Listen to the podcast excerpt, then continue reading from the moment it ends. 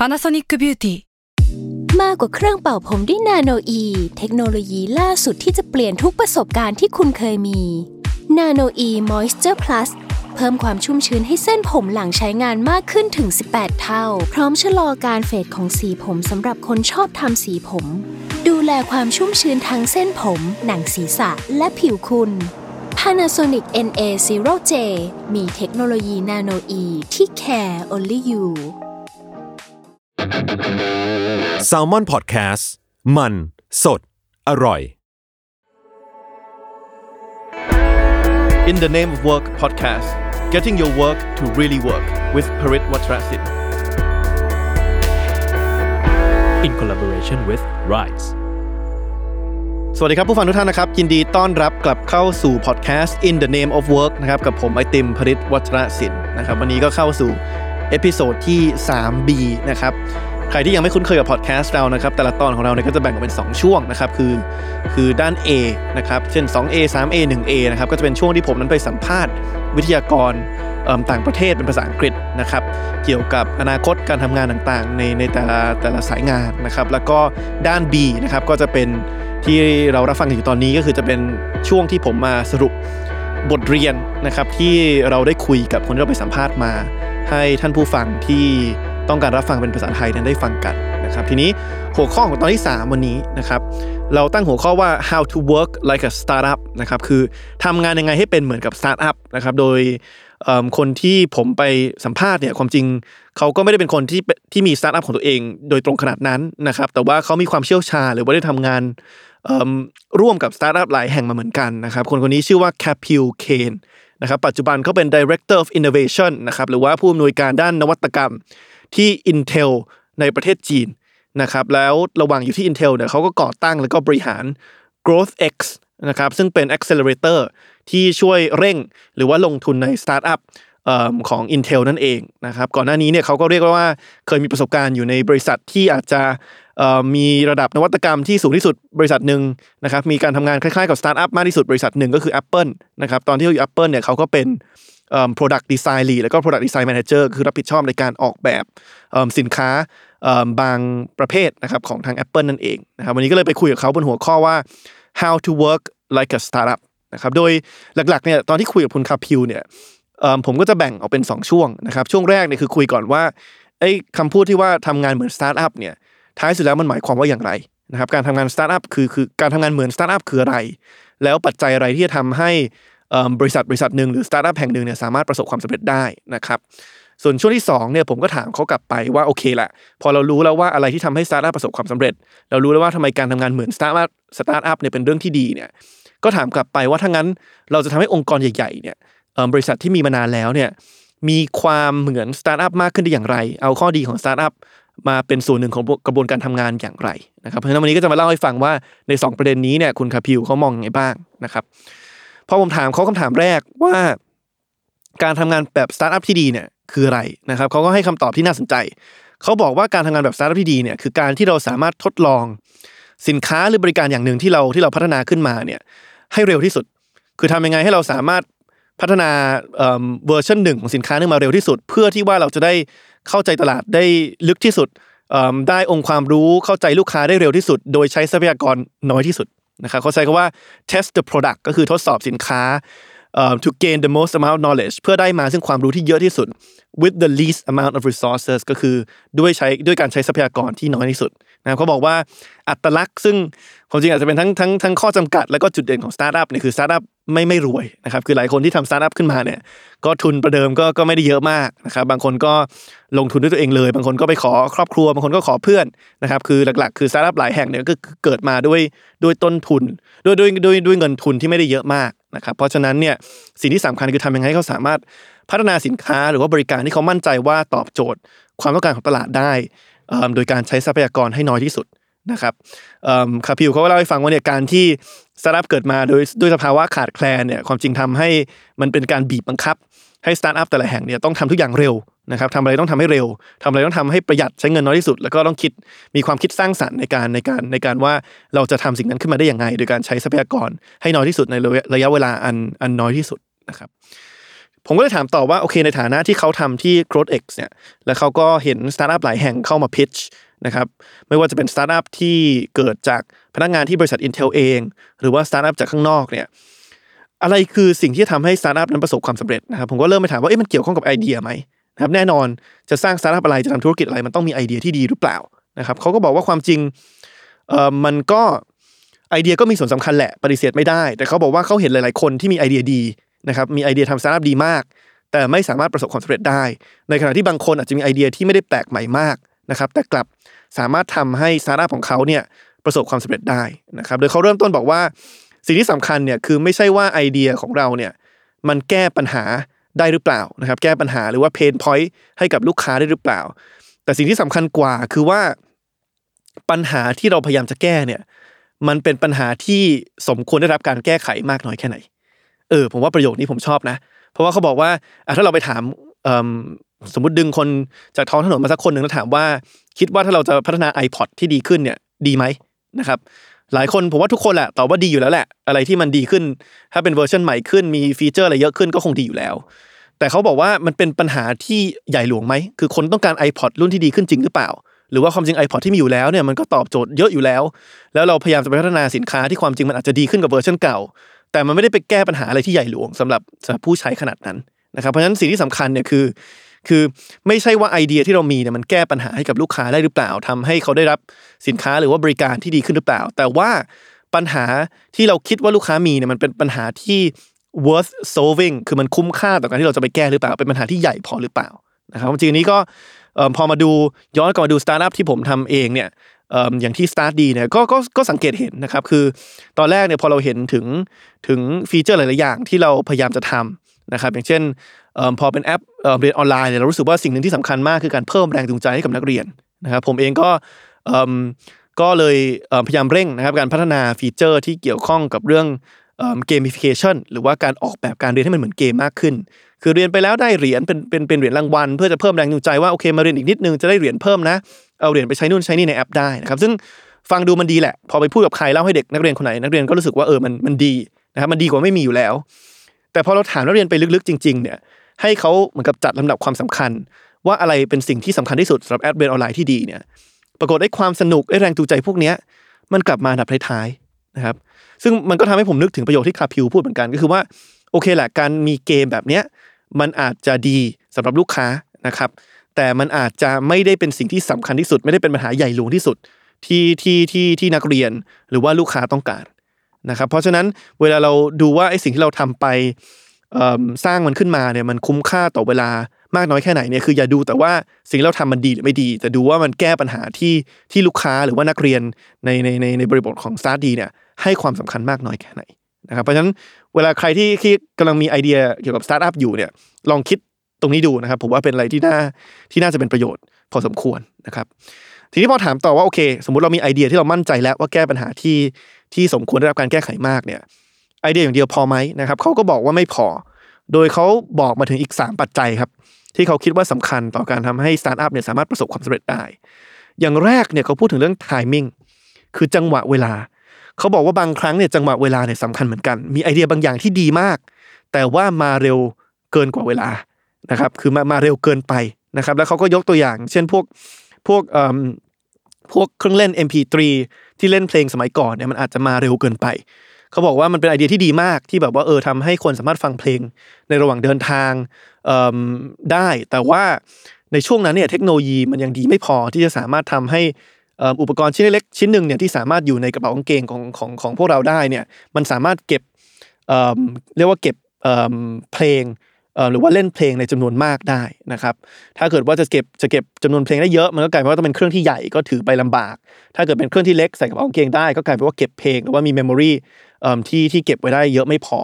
เขาก็เลยบอกว่าช่วงแรกๆเนี่ยเครื่องเล่น MP3 บางช่วงบางบางตัวเนี่ยเหมือนกับมันมาเร็วกว่าเวลานิดนึงคือไอเดียมันดีแหละ แต่มันมาในช่วงที่เทคโนโลยีมันยังไม่สอดรับ ก็เลยทำให้มันอาจจะไม่ได้ไม่ได้ไม่ได้แบบประสบความสำเร็จอย่างอย่างอย่างก้าวกระโดดเทียบเท่ากับตอนที่ iPod มานะครับเพราะฉะนั้นการที่เขาเขาก็เลยบอกว่า การที่คุณเป็นคนแรกที่เข้าที่ที่ที่นำอะไรบางอย่างสู่ตลาดเนี่ย first to market เนี่ยอาจจะไม่ได้เป็น best to market คือมาเป็นคนแรกเนี่ยไม่ได้ดีที่สุดเสมอไปนะครับ ถ้าเกิดว่าสภาพแวดล้อมเออมันยังไม่เอื้อต่อต่อไอเดียตรงนั้นนะครับ ซึ่งอันเนี้ยเอิ่มผมว่าก็ก็เป็นอะไรที่ที่ที่น่าสนใจเหมือนกันนะครับ แล้วก็ความจริงถ้าจะเล่าให้ฟังถึงประสบการณ์ส่วนตัวเนี่ยก็รู้ก็รู้สึกเหมือนกันว่า การที่มาทำแอปเรียนออนไลน์ในช่วงที่มีโควิดเข้ามาพอดีเนี่ยมันก็ถือว่าเป็นจังหวะที่อาจจะอาจจะหลายคนก็บอกเออเป็นจังหวะที่ที่ที่ที่พอดีเป๊ะเลย เพราะว่าคนนั้นหันมาเปิดรับต่อการใช้ แอปพลิเคชันในการในการเรียนมากขึ้นนะครับถ้ามาก่อนหน้านั้นเนี่ยคนอาจจะยังไม่ได้เปิดรับขนาดนั้น อาจจะยังรู้สึกว่าเเรียนออนไลน์เนี่ยอาจจะอาจจะไม่ตอบโจทย์สักเท่าไหร่ แต่พอมาตอนนี้เนี่ยโอเคแหละการเรียนออนไลน์ผมก็ยอมรับยังมีปัญหาอยู่เยอะ แต่ว่าคนอาจจะเปิดรับมากขึ้นนะครับเพราะฉะนั้นอย่างแรกคือเรื่องของจังหวะเรื่องของ timing อันที่สองเนี่ยคือเรื่องของคนนะครับเขาบอกว่า founder หรือผู้ก่อตั้ง หรือว่าผู้ร่วมก่อตั้งที่อาจจะมีมากกว่าหนึ่งคนเนี่ยก็สำคัญไม่น้อยไปกว่ากัน โดยเขาผมก็ถามเขาว่าแล้วคุณสมบัติอะไรที่สำคัญที่สุด ต้องมีแบ็กกราวด์แบบไหนไหมต้องเอเป็นคนที่เก่งมากน้อยแค่ไหน เขาบอกว่าปัจจัยหรือคุณสมบัติที่สำคัญที่สุดเนี่ยคือ coachability นะครับ coachability คือหมายถึงว่า ความเปิดรับของอผู้ก่อตั้งเหล่านั้นเนี่ยหรือผู้ร่วมก่อตั้งเหล่านั้นเนี่ยต่อการที่มีโค้ชมาช่วยแนะนำมาช่วยให้ความเห็น คนที่เปิดรับต่อการรับฟังความเห็นของคนอื่น คนที่เปิดรับต่อการได้ยินฟีดแบ็กจากผู้อื่นนะครับเป็นอะไรที่เขาบอกว่าสำคัญที่สุด คือต้องหาคนที่ผู้ร่วมก่อตั้งสตาร์ทอัพที่พร้อมจะเปิดรับต่อการเรียนรู้อะไรใหม่ๆ ทดลองอะไรใหม่ๆ ถึงแม้ว่าตัวเองอาจจะไม่ได้เห็นด้วยร้อยเปอร์เซ็นต์แล้วก็เปิดรับต่อการคุยกับคนให้เยอะที่สุด ทั้งคนที่เห็นเห็นด้วยกับเรา หรือว่าคนที่เห็นต่างจากเรานะครับเเขาบอกว่านี่เป็นเป็นคุณสมบัติที่สำคัญที่สุด คือไม่ว่าจะเก่งแค่ไหนถ้าเกิดคุณไม่เปิดรับต่อความเห็นคนอื่น ไม่พร้อมที่จะรับฟังคนที่บอกว่าสินค้าคุณยังดีไม่พอ ยังตอบโจทย์ปัญหาของตลาดไม่พอเนี่ย ก็ทำงานด้วยกันยากนะครับ แล้วเขาบอกว่าความจริงแล้วเนี่ย เวลาเราพูดถึง background หรือว่าประสบการณ์ของคนที่ทำสตาร์ทอัพเนี่ยหลายคนก็จะนึกถึงเรื่อง tech ว่าเออต้องเป็นคนที่เก่งด้าน tech หรือเปล่าโค้ดเป็นทำรู้จักงานด้าน tech ทำงานด้าน tech มาก่อนนะครับแต่เขาบอกความจริงแล้วเนี่ยเอ่อคนเหล่านี้ก็จำเป็นแต่หลายๆครั้งเนี่ยไอเดียที่ดีเนี่ย กลับเป็นไอเดียที่มาจากคนที่คุยกับลูกค้า หรือคุยกับผู้บริโภคเยอะที่สุด อย่างเช่นเขาบอกว่าตอนที่เขาทำ growth X ที่ Intel เนี่ยสตาร์ทอัพของอพนักงานในในในใน Intel ที่ที่คิดคนขึ้นมานะครับที่มานำเสนอต่อ growth X เนี่ยหลายครั้งคือมาจากคนที่ทำงานใกล้ชิดกับผู้บริโภคหรือลูกค้านะครับหลายครั้งอาจจะเป็นนักเอ่อเอนจิเนียร์นะครับหรือว่าวิศวะหรือว่าหรือว่าทีมที่ทำงานกับเอ่อ sales and marketing นะครับคือแผนกแผนกการขายหรือว่า การตลาดครับเพราะฉะนั้นมันไม่เสมอไปว่าไอเดียที่ดีเนี่ยจะต้องมาจากคนที่เก่งด้านเทคอย่างเดียวนะครับ แต่อาจจะมีมาจากคนที่ทำในแผนกที่ใกล้ชิดกับกับลูกค้าหรือผู้บริโภคด้วยนะครับส่วนปัจจัยที่3ครับนอกจากเรื่องของจังหวะเวลาแล้วก็คนแล้วเนี่ยปัจจัยที่3ที่เขาบอกว่าสำคัญจริง ๆ เลยเนี่ยคือเรื่องของ traction นะครับ traction ภาษาไทยเนี่ยผมก็พยายามจะหาเหมือนกันว่าแปลว่าอะไรนะครับ ก็หาถ้าเกิดแปลตรงตัวคือแรงฉุด แต่ว่าสิ่งที่ผมว่าใกล้เคียงสุดคือเรื่องของโมเมนตัมนะครับคือว่าไอเดียเนี้ย โอเคแหละอาจจะเป็นไอเดียที่ดีแต่มันได้ถูกมันได้ถูกทดสอบกับตลาดหรือยัง มันได้ถูกเหมือนกับพัฒนาขึ้นมาทดสอบเวอร์ชันหนึ่งไปแล้ว อะไรที่ work เก็บไว้อะไรที่ไม่ work ก็ก็แก้หรือว่าต่อยอดหรือยัง หรือมันเป็นแค่ไอเดียลอยๆ ที่ไม่เคยถูกทดลอง ถูกทดสอบกับตลาดเลยนะครับเพราะฉะนั้นสิ่งที่เขาบอกเวลาเขาเวลามีสตาร์ทอัพมา pitch กับเขาเนี่ยเขาจะดูไม่ใช่แค่ว่าไอเดียดีหรือเปล่า แต่ว่าดูว่าคนกลุ่มเนี้ยได้ลองเอาไอเดียไปทดลองกับตลาดแล้วหรือยัง ไอเดียนั้นไม่ว่าจะเป็นสินค้าไม่ว่าจะเป็นแอป ไม่ว่าจะเป็นบริการต่างๆเนี่ยเริ่มมีคนเข้ามาใช้หรือยัง เริ่มมีคนเข้ามาสนใจหรือยังนะครับเขาบอกว่าเขาให้ความสำคัญกับตรงนี้มากกว่า ว่าไอเดียมันดีหรือไม่ แต่ว่าดูว่าดูว่าไอเดียตรงนี้มันมันถูกทดสอบเอ่อกับกับผู้ใช้จริง ๆ มากน้อยแค่ไหนนะครับ แล้วเขาบอกว่าบางครั้งเนี่ยเอิ่มพอเขาทำ growth X เนี่ยอาจจะมีบางคนที่ที่เข้ามาในในโปรแกรมเนี้ยเดี๋ยวผมอธิบายเพิ่มเติมว่าโปรแกรมนี้ทำอะไรบ้างนะครับแต่บางคนเข้ามาในโปรแกรมเนี้ยโดยตอนแรกเนี่ย เอ่อเป็นไอเดียแบบหนึ่งนะครับพอทำไปสักพักหนึ่งเนี่ยกลายเป็นว่าพอคุยกับผู้ใช้มากขึ้น เห็นจุดด้อยของไอเดียแรกของตัวเองเนี่ยแล้วตัดสินใจเปลี่ยนไอเดียก็มีนะครับตัวอย่างหนึ่งที่เขายกตัวอย่างเนี่ยคือเรื่องของเขาบอกว่ามีมีมีเจ้าหนึ่งครับสตาร์ทอัพที่หนึ่งแห่งหนึ่งเนี่ยเข้ามาตอนแรกเนี่ยอยากจะทำเขาเรียกว่า augmented reality pool นะครับ pool ก็คือกีฬาที่เหมือนกับคล้ายๆกับแทงสนุกนะครับแทง pool เอ่อแล้ว augmented reality เนี่ยคือความจริงเสมือน พูดง่ายๆคือว่าไม่ได้มีโต๊ะพูจริง แต่ว่า คุณไปหาโต๊ะหรือพื้นที่ราบสักที่หนึ่งเนี่ยแล้วก็แล้วก็ใส่เหมือนกับอาจจะเป็นใส่แว่นตาคล้ายๆแว่นตา VR เนี่ยเป็น AR ก็คือว่าเป็นความจริงเสมือนที่ถูกสร้างขึ้นมา แล้วคุณก็จะเห็นเหมือนกับโอ้มีมีลูกลูกสนุกหรือว่าลูกพูให้สามารถลองแทงเล่นกันได้ แล้วก็เล่นเกมได้ เขาบอกว่าเป็นไอเดียที่น่าสนใจแต่พอทำไปสักพักหนึ่งเนี่ยทีมเนี่ยเขาก็เริ่มรู้สึกว่า เอ้ยมันคนใช้ไม่ค่อยเยอะนะครับ จน insight หรือว่าบทเรียนที่เขาไปได้เนี่ยคือว่าคนจีนนะเพราะว่าอันนี้เป็นเป็นสตาร์ทอัพอยู่ที่จีนเนี่ย ไม่ค่อยสนใจกีฬา pool เท่าไหร่ แต่สนใจกีฬาปิงปอง คือมีพ่อแม่หลายคนมากที่อยากให้ลูกเล่นปิงปอง แต่ว่าที่บ้านเนี่ยไม่ได้มีมีพื้นที่พอหรือว่าไม่ไม่มีทรัพยากรพอที่จะซื้อโต๊ะปิงปองมานะครับเขาก็เลยเปลี่ยนครับเลยเปลี่ยนไอเดียนี่แหละครับจาก augmented reality pool มาเป็น augmented reality ปิงปองนะครับเพราะฉะนั้นอันนี้เขาบอกว่าเลยเป็นเหตุผลที่สำคัญว่าไอเดียดีๆอย่างเดียวเนี่ยไอเดียเจ๋งๆอย่างเดียวเนี่ยไม่พอ แต่ว่าต้องเอาไปทดลองกับตลาด เพราะว่าพอคุณไปทดลองกับตลาดปุ๊บเนี่ยคุณจะรู้แล้ว ว่าจุดแข็งจุดอ่อนของไอเดียคุณเนี่ยคืออะไร แล้วคุณสามารถปรับเปลี่ยนหรือว่าที่เขาเรียกว่า pivot หรือว่าหมุนทิศทางนะครับ ให้มันตรงความต้องการของตลาดมากขึ้นได้นะครับ เพราะฉะนั้นนี่แหละครับก็เป็นก็เป็นแกนหลักของการทำงานเหมือนสตาร์ทอัพคือทำยังไงให้เราสามารถได้ความรู้พัฒนาต่อยอดสินค้าบริการเราเนี่ยให้ได้เร็วที่สุด โดยใช้ทรัพยากรน้อยที่สุดนะครับ แล้วเขาก็บอกว่านอกจากไอเดียที่ดีแล้วเนี่ย การเลือกจังหวะเวลาที่ดี การมีผู้ก่อตั้งที่เปิดรับต่อความคิดเห็นต่อการแนะนำของคนอื่น แล้วก็การที่ได้ลองไปทดลองกับตลาดจริง ๆ แล้วมีคนเข้ามาเริ่มใช้ เริ่มบอกว่าอะไรดีอะไรไม่ดีเนี่ยสำคัญสุดนะครับ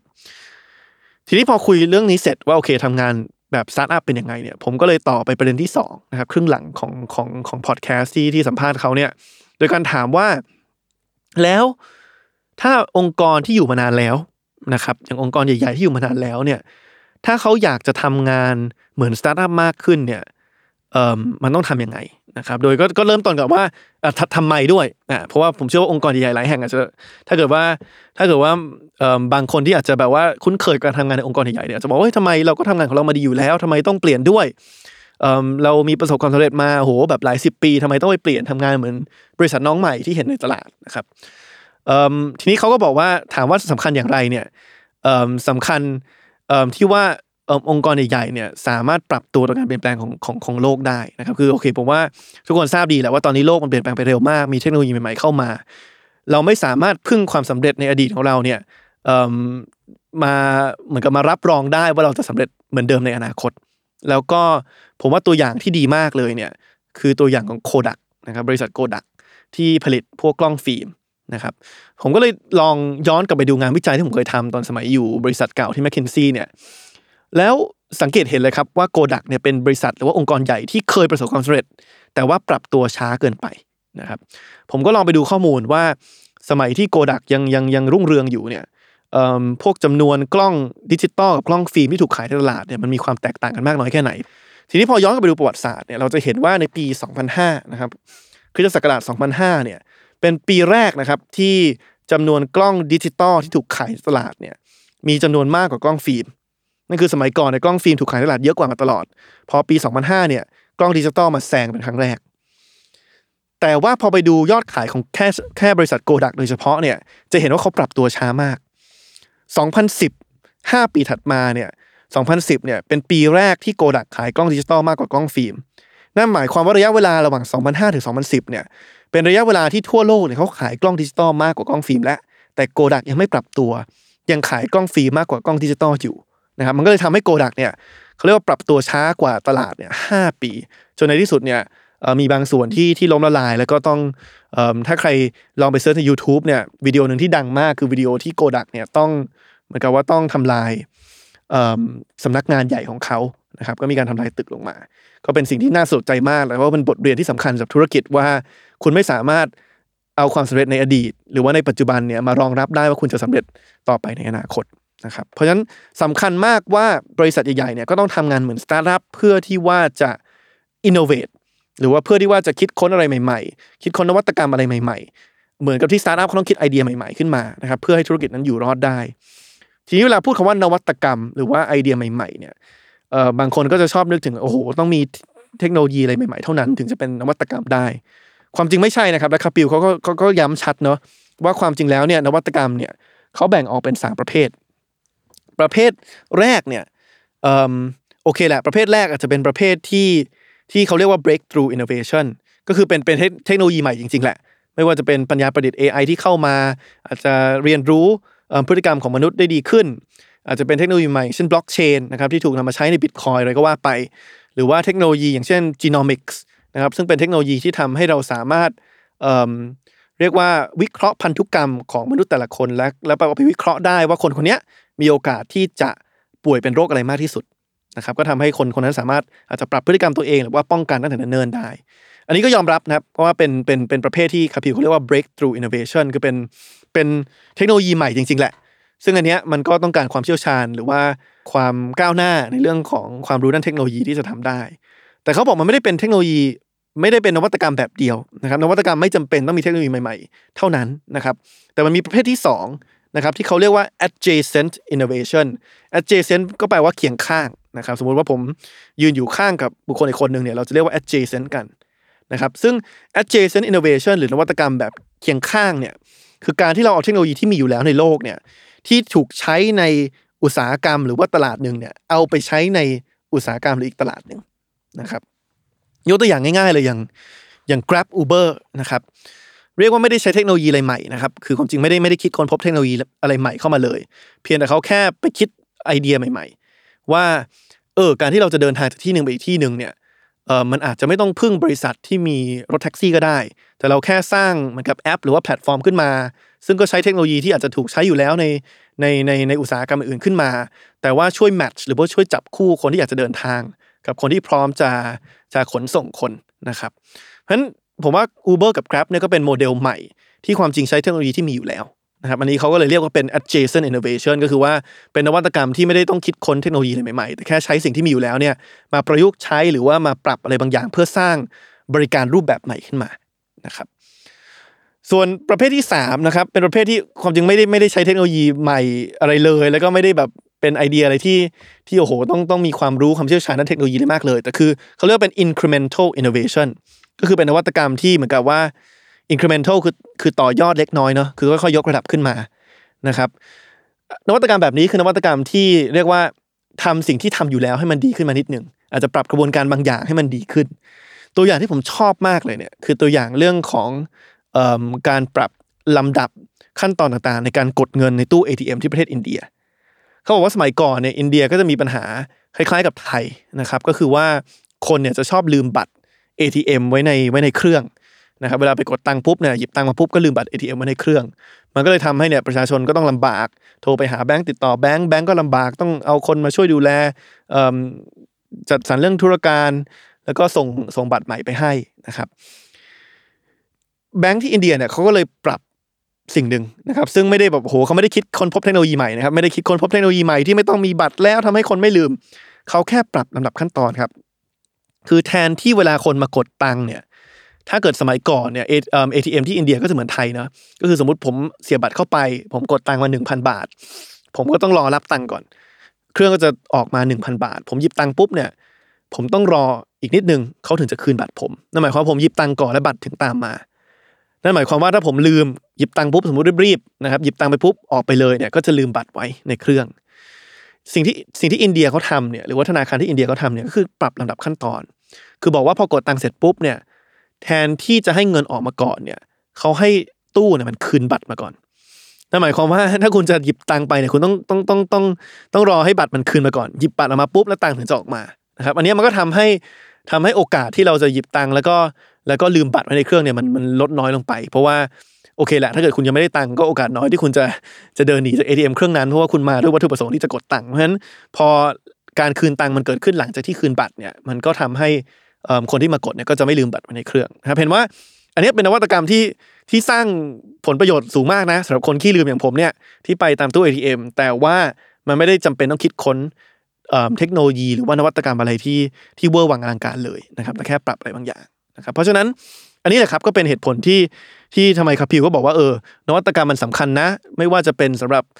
สตาร์ทอัพหรือว่าสำหรับองค์กรใหญ่แค่ไหนก็ตาม แล้วก็มันก็มีนวัตกรรมหลายรูปแบบที่ที่จำเป็น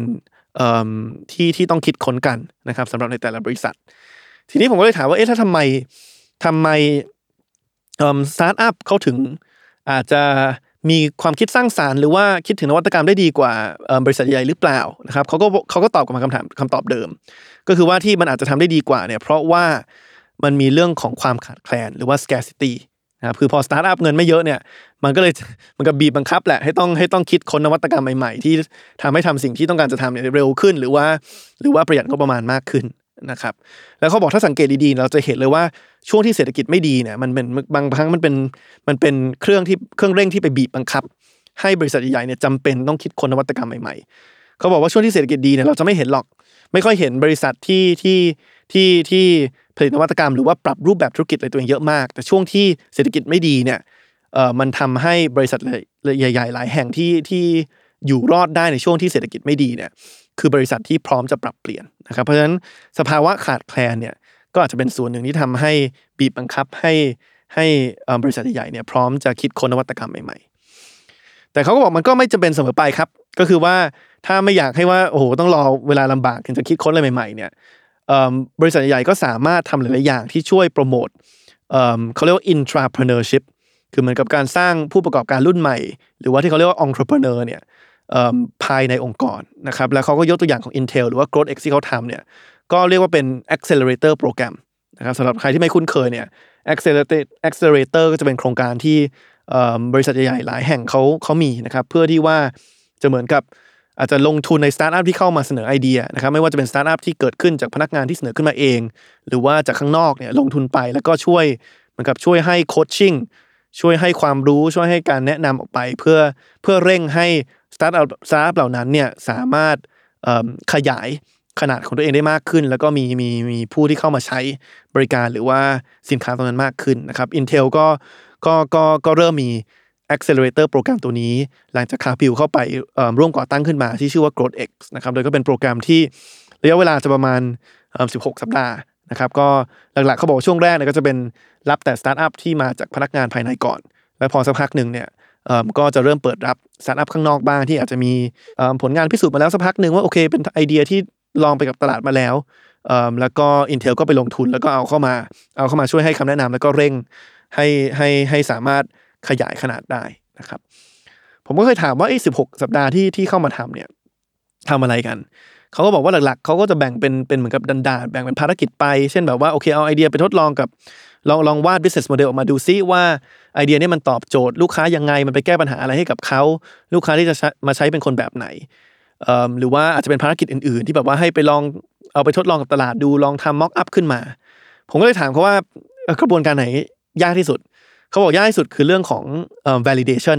คือเวลามีคนมีไอเดียดีๆมาแล้วเนี่ยการที่จะไปทดลองกับตลาด เพื่อให้มั่นใจว่าไอเดียนั้นดีจริงเนี่ยเป็นเรื่องที่ยากที่สุด แล้วเขาบอกว่าสตาร์ทอัพหลายแห่งเนี่ยพอมาถึงขั้นตอนนี้เนี่ย ก็มักจะคุยกันอยู่ในห้องห้องประชุมเนาะก็อยู่ในสำนักงานนั่นแหละมาคุยกันว่าเอ๊ะมันดีไม่ดีข้อดีข้อเสียคืออะไร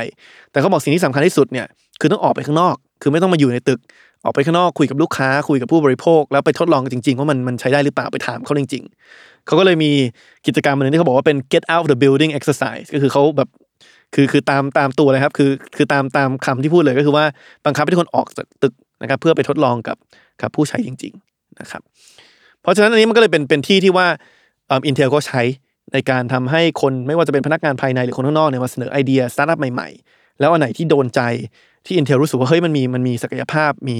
มีโอกาสที่จะประสบความสำเร็จเนี่ย Intel ก็ไปลงทุนแล้วก็ช่วยทำให้มันสามารถเจริญเติบโตขึ้นมาได้ แล้วก็ในที่สุดอาจจะมาเป็นเอิ่ม business unit หรือว่าหรือว่าธุรกิจส่วนหนึ่งนะครับของของ Intel ในภาพรวมนะเขาก็เลยบอกว่า อันนี้ก็เป็นวิธีที่ที่ที่ค่อนข้างสำคัญในการทำให้ Intel เนี่ย สามารถมีไอเดียหรือว่านวัตกรรมใหม่ๆโผล่ขึ้นมาได้นะครับเขาบอกว่ามันดีสำหรับหลายส่วนครับ ในส่วนที่หนึ่งเนี่ยมันทำให้บริษัทอย่าง Intel เนี่ยสามารถเจริญเติบโตได้เพราะเหมือนกับเป็นการสร้างโครงสร้างที่ที่บีบบังคับให้มีนวัตกรรมใหม่ๆเข้ามาตลอด แต่มันก็ไม่จำเป็นต้องเป็นวิธีเดียวเสมอไป เขาบอกอย่างวิธีอย่างอย่างบริษัทอื่นเนี่ยก็มีวิธีอื่นเหมือนกันในการในการทำให้พนักงานเนี่ยคิดค้นไอเดียใหม่ๆขึ้นมา อย่างใครที่ติดตาม Google ก็อาจจะพอเคยได้ยินถึงนโยบาย 20%ของเขา นั่นหมายความว่าเขาจะปล่อยให้พนักงานเนี่ย ใช้เวลา 20%ของเวลาทำงานเนี่ยไปกับไม่ใช่งานประจำที่ถูกมอบหมาย หรือว่างานประจำที่ที่ตรงกับตำแหน่งของคนที่ทำงานตรงนั้น แต่ว่าให้ใช้ไปกับการคิดค้นโปรเจกต์อะไรก็ได้เลยเที่ที่เขาคิดว่าจะเป็นประโยชน์ต่อ Google นะครับไอเดียหนึ่งที่ที่มาจากไอ้นโยบาย 20%ตรงนี้เนี่ยที่มีพนักงานกลุ่มหนึ่งของของบริษัทคิดขึ้นมาเนี่ยก็คือ Gmail นะครับหรือว่าอีเมลของ Google ที่เราใช้กันอยู่ตลอดเวลานั่นเองนะครับอีกตัวอย่างหนึ่งอย่าง Facebook เขาก็จะมีการจัดแฮกเกอร์ตอน ภายในบริษัทให้พนักงานเนี่ยมามาคิดไอเดียใหม่ๆ แล้วก็มาเสนอต่อผู้บริหาร อันนี้ก็เป็นที่มาเหมือนกันบอกกำเนิดของปุ่มที่เราคุ้นเคยอยู่ทุกวันคือปุ่ม Facebook Like นะครับปุ่มกดไลค์ใน Facebook อันนี้ก็มาจากมาจากพนักงานที่คิดตรงนี้ขึ้นมานะครับเพราะฉะนั้นการมี accelerator ของตัวเองสำหรับองค์กรใหญ่เนี่ยก็เป็นสิ่งที่คาปิวบอกว่าช่วยในการสนับสนุนนวัตกรรมภายในองค์กร แต่ก็ไม่ใช่วิธีเดียวเสมอไปนะครับ แต่อย่างที่สองที่เขาบอกว่าสำคัญคือมันไม่ใช่แค่ดีสำหรับบริษัทเท่านั้นนะครับแต่มันดีสำหรับพนักงานด้วย เพราะมันทำให้พนักงานในบริษัทใหญ่ๆที่อาจจะแบบรู้สึก อาจจะเริ่มรู้สึกรู้สึกเอิ่มเหนื่อยๆกับการทำงานเดิมๆซ้ำๆเนี่ยการทำงานในขอบเขตที่ตัวเองที่อาจจะคุ้นเคย หรือว่าทำอะไรซ้ำๆมานานเนี่ยได้มีโอกาสทดลองการเป็นเขาเรียกว่า intrapreneur หรือเป็นผู้ประกอบการภายในบริษัทนะครับมันก็ช่วยไม่ว่าจะเป็นการทำให้การทำงานมีความตื่นเต้นมากขึ้นทำให้ได้ฝึกทักษะอะไรใหม่ๆ ได้ลองคิดค้นอะไรใหม่ ๆ แล้วเขาบอกมันก็ความจริงมันสอดคล้องเหมือนกันนะครับกับกับการที่ทำให้คนเหล่านั้นเนี่ยที่มาลองตรงนี้ได้ได้ได้เจริญเติบโตในองค์กรอย่าง Intel มากขึ้น ก็บอกว่าคนที่มาลองทำใน Growth X เนี่ยพนักงาน Intel ที่มาทำใน Growth X เนี่ยพอจบไปแล้วเนี่ยถึงแม้กลับไปงานประจำแล้วไม่ได้มาทำตรงนี้ต่อก็ตามเนี่ยออพอไป track ถึงผลงานหลังจากนั้นเนี่ยกลับเป็นคนที่มีอัตราในการได้รับการโปรโมทหรือการเลื่อนขั้นเนี่ยสูงกว่าคนที่ไม่ได้ไม่ได้มาทำเนี่ยสามถึงหกเท่านะครับ เพราะฉะนั้นนอกจากจะดีต่อบริษัทแล้วเนี่ยเขาบอกว่าเออมันก็ดีสำหรับการทำให้พนักงานเนี่ยมีทักษะอะไรใหม่ๆเหมือนกัน แล้วก็พอพนักงานมีทักษะอะไรใหม่ๆอย่างนี้เยอะขึ้นเนี่ยมันก็ทำให้การที่ Intel จะไปดึงคนที่ทำสตาร์ทอัพจากข้างนอกเข้ามาทำร่วมกับ Intel เนี่ยมันก็ง่ายขึ้น เพราะว่าแน่นอนคนที่ทำสตาร์ทอัพจากข้างนอกเนี่ยถ้าเขาอยากจะมาทำงานกับองค์กรใหญ่ๆเขาก็จะอยากเจอคนที่อาจจะมีความคิดคิดสร้างสรรค์มีมีทักษะการเป็น entrepreneur หรือว่าการเป็นผู้ประกอบการเนี่ย คล้ายๆกันนะครับ เพราะฉะนั้นมันนอกจากจะทำให้พนักงานภายในมีทักษะเหล่านี้มากขึ้นแล้วเนี่ยมันทำให้มันสามารถ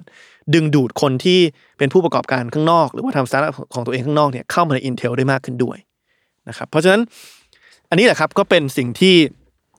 สิ่งที่เขาบอกว่าทำไมการมี accelerator ถึงถึงเป็นประโยชน์ต่อ Intel นะครับที่พอถามไปปุ๊บเนี่ยผมก็เลยถามต่อว่าเอ๊ะแล้วมันจำเป็นไหมที่ว่าต้องทำกับทุกคน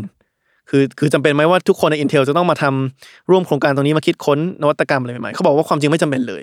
เขาใช้ประโยคหนึ่งซึ่งผมก็แอบตกใจที่เขาพูดนะแต่เขาบอกว่า you cannot create entrepreneurs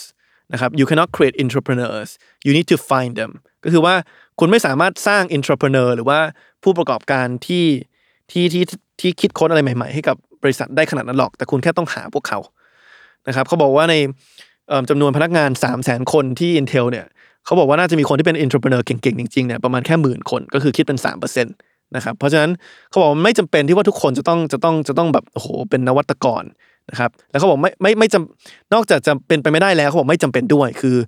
เอ่อมันก็มีบางคนที่ที่ที่อาจจะไม่ได้อยากทำตรงนี้ แล้วก็ความจริงเราก็ต้องการคนที่ไม่ได้อยากทำตรงนี้เหมือนกัน แต่ว่าแค่ทำยังไงให้บริษัทเนี่ยสามารถหาคนที่อยากทำตรงนี้ อยากคิดค้นอะไรใหม่ๆ อยากทำโปรเจกต์อะไรของตัวเองในบริษัทได้บ้าง แล้วก็พยายามจะไม่ใช่แค่ฟังไอเดียของเขาที่มาเสนอต่อผู้บริหาร แต่ว่าพยายามจะสร้างพื้นที่สร้างโครงสร้างให้เขาได้ลองพัฒนาไอเดียเหล่านี้ให้ออกมาเป็นรูปธรรมแล้วก็ไปทดลองจริง ๆ ด้วยนะครับ แล้วก็สนับสนุนเต็มที่ในการให้เขาสามารถเอิ่มทำตรงนี้ได้นะครับเขาบอกว่านั้นสำคัญกว่า คือไม่จำเป็นว่าทุกคนจะต้องเป็นนวัตกร แต่ใครก็ตามที่มีความคิดดีๆ อยากจะเป็นนวัตกรอยากจะเสนออะไรใหม่ ๆ ให้กับบริษัทใหญ่ๆเนี่ย ถ้าอยากจะให้เขาสามารถอยู่อย่างมีความสุขต่อได้ที่บริษัทเนี่ย ก็ต้องไม่ใช่แค่รับฟังความเห็นของเขา แต่สร้างพื้นที่ให้เขาสามารถได้ทดลองทำสิ่งใหม่ๆ ตรงนี้ขึ้นมาจริง ๆ แล้วก็ไปทดสอบจริงๆว่ามันมัน work หรือไม่ work นะครับ เพราะฉะนั้นนี่ก็ทั้งหมดก็เป็นเป็นความเห็นของทางคาพิวนะครับ ผมก็เลยทิ้งท้ายว่าโอเคแหละถ้างั้นคุณมีคุณมีอะไรที่อยากจะแนะนำไหมสำหรับคนที่ ที่อาจจะเนี่ยอยากเป็นรู้สึกว่าอยากคิดค้นอะไรใหม่ๆ ไม่ว่าจะเป็นคนที่ทำงานอยู่ในบริษัทอยู่แล้ว หรือว่าคนที่เพิ่งจบใหม่และอยากจะเริ่มสตาร์ทอัพอะไรใหม่ๆ เขาก็ทิ้งท้ายด้วยกันบอกว่าสามอย่างเนาะอย่างแรกเขาบอกว่า ไม่จำเป็นต้องออกจากงานประจำหรือออกจากมหาลัยนะครับเพื่อจะมาทำสตาร์ทอัพเขาบอกว่าเสี่ยงเกินไปด้วยซ้ำในสภาวะการทำงานแบบนี้ หรือว่าสภาวะเศรษฐกิจแบบนี้ ลองทำไปก่อนได้พร้อม ๆ กับการทำงานที่บริษัท หรือพร้อม ๆ กับการเรียนที่มหาลัยนะครับเพราะฉะนั้นอย่างแรกคือเขาบอกว่าไม่จำเป็นต้องออก ไม่ต้องคิดว่าโอ้โหจะต้องทุ่มทุกอย่างมาทำตรงนี้ แต่ว่าแต่ว่าแต่ว่าทำควบคู่กับสิ่งที่ทำอยู่ได้ อย่างที่สองคือเขาบอกว่าอย่าแค่คิดครับ ให้ลงมือทำคืออย่าแค่บอกว่าโอ้อยากทำไอเดียแบบนี้ไอเดียแบบนี้ดี แต่ลองสร้างมันขึ้นมาเลยทำ prototype หรือว่าเวอร์ชันแรกของของของของสินค้าหรือว่าบริการนี้ขึ้นมาเพราะบอกว่านอกจากที่มันจะทำให้เราได้ได้ทดลองจริงๆ แล้วว่ามัน work หรือไม่ work เนี่ยเวลาเราไปขอทุนหรือว่าไปทำอะไรในอนาคตเนี่ยมันแสดงให้เห็นเหมือนกันเฮ้ยเราเราเรามีความสนใจตรงนี้จริง ๆ นะครับ และอย่างที่สามสำคัญที่สุดเขาบอกว่า อย่าทำสตาร์ทอัพอะไรเพียงเพราะว่าอยากจะรวยหรือคิดว่ามันเท่ แต่ให้คิดจริง ๆ ว่าสิ่งที่คุณทำเนี่ยมันกำลังแก้ปัญหาอะไร และปัญหานั้นเนี่ยมันเป็นปัญหาที่สมควรต่อการได้รับการแก้ไขหรือไม่นะครับเขาบอกสตาร์ทอัพอยู่รอดได้เนี่ยต้องต้องมีภารกิจหรือว่า mission ที่ชัดเจนว่าคุณกำลังจะแก้ปัญหาอะไร และปัญหานั้นเนี่ยเป็นปัญหาที่ใหญ่หลวงต่อสังคมมากน้อยแค่ไหน เขาก็เลยทิ้งท้ายไว้ว่าในอนาคตเนี่ยเขาคิดว่าอันอนาคตอันใกล้นี้เนี่ยเราจะเห็นสตาร์ทอัพใน แวดวงที่เกี่ยวข้องกับเรื่องของความยั่งยืนของสิ่งแวดล้อม ของเรื่องของการเปลี่ยนแปลงของสภาพภูมิอากาศมากขึ้น เพราะว่าปัจจุบันเนี่ยปัญหาที่ที่เป็นปัญหาใหญ่ๆของของโลกเราปัจจุบันเนี่ยมีความเกี่ยวข้องโดยตรงนะกับเรื่องของสิ่งแวดล้อมไม่ว่าจะเป็นปัญหาโลกร้อนนะครับที่ที่สภาพภูมิอากาศมันมีความเปลี่ยนแปลง ไม่ว่าจะเป็นปัญหาเรื่องมลพิษ ไม่ว่าจะเป็นเรื่องขยะ หรือว่าเรื่องที่ทำไงให้เราเราทุกประเทศเนี่ยสามารถมีความมั่นมั่นคงเรื่องของอาหาร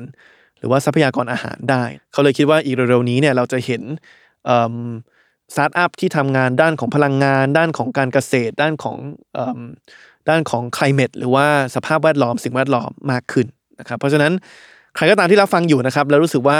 มีปัญหาอะไรในสังคมที่อยากจะออกไปแก้ โดยการทำสตาร์ทอัพของตัวเองขึ้นมานะครับก็แลกเปลี่ยนกันเข้ามาได้นะครับในรายการว่ามีไอเดียอะไรเผื่อว่า มีคนมีไอเดียเหมือนกันเราอาจจะช่วยจับคู่ให้สามารถไปทำร่วมกันได้นะครับ แล้วก็ใครที่ถ้าถ้าฟังตามคาพิวคือใครที่ทำงานประจำอยู่หรือว่าเรียนอยู่แล้ว อาจจะมีความคิดบ้าๆว่าเอ้ยลาออกดีไหมเออออกจากมหาลัยดีไหมเพื่อมาทำนะครับอย่าพึ่งนะครับทำไปควบคู่ไปได้นะครับ แล้วก็แล้วก็ทำให้มันให้มันมั่นใจก่อนว่าไอเดียที่เรามีเนี่ยมันเป็นความต้องการของมันเป็นสิ่งที่ที่ที่ตลาดต้องการจริง นั้นทั้งหมดนะครับก็เป็นเป็นบทสรุปนะครับของบทสนทนาที่ผมได้คุยกับทางคุณกับพีวเคนะครับใครที่มีไอเดียสตาร์ทอัพอะไรใหม่ๆนะครับก็แลกเปลี่ยนกันเข้ามาได้นะครับแล้วก็ต้องขอบคุณทุกคนที่ที่รับฟังนะครับเรา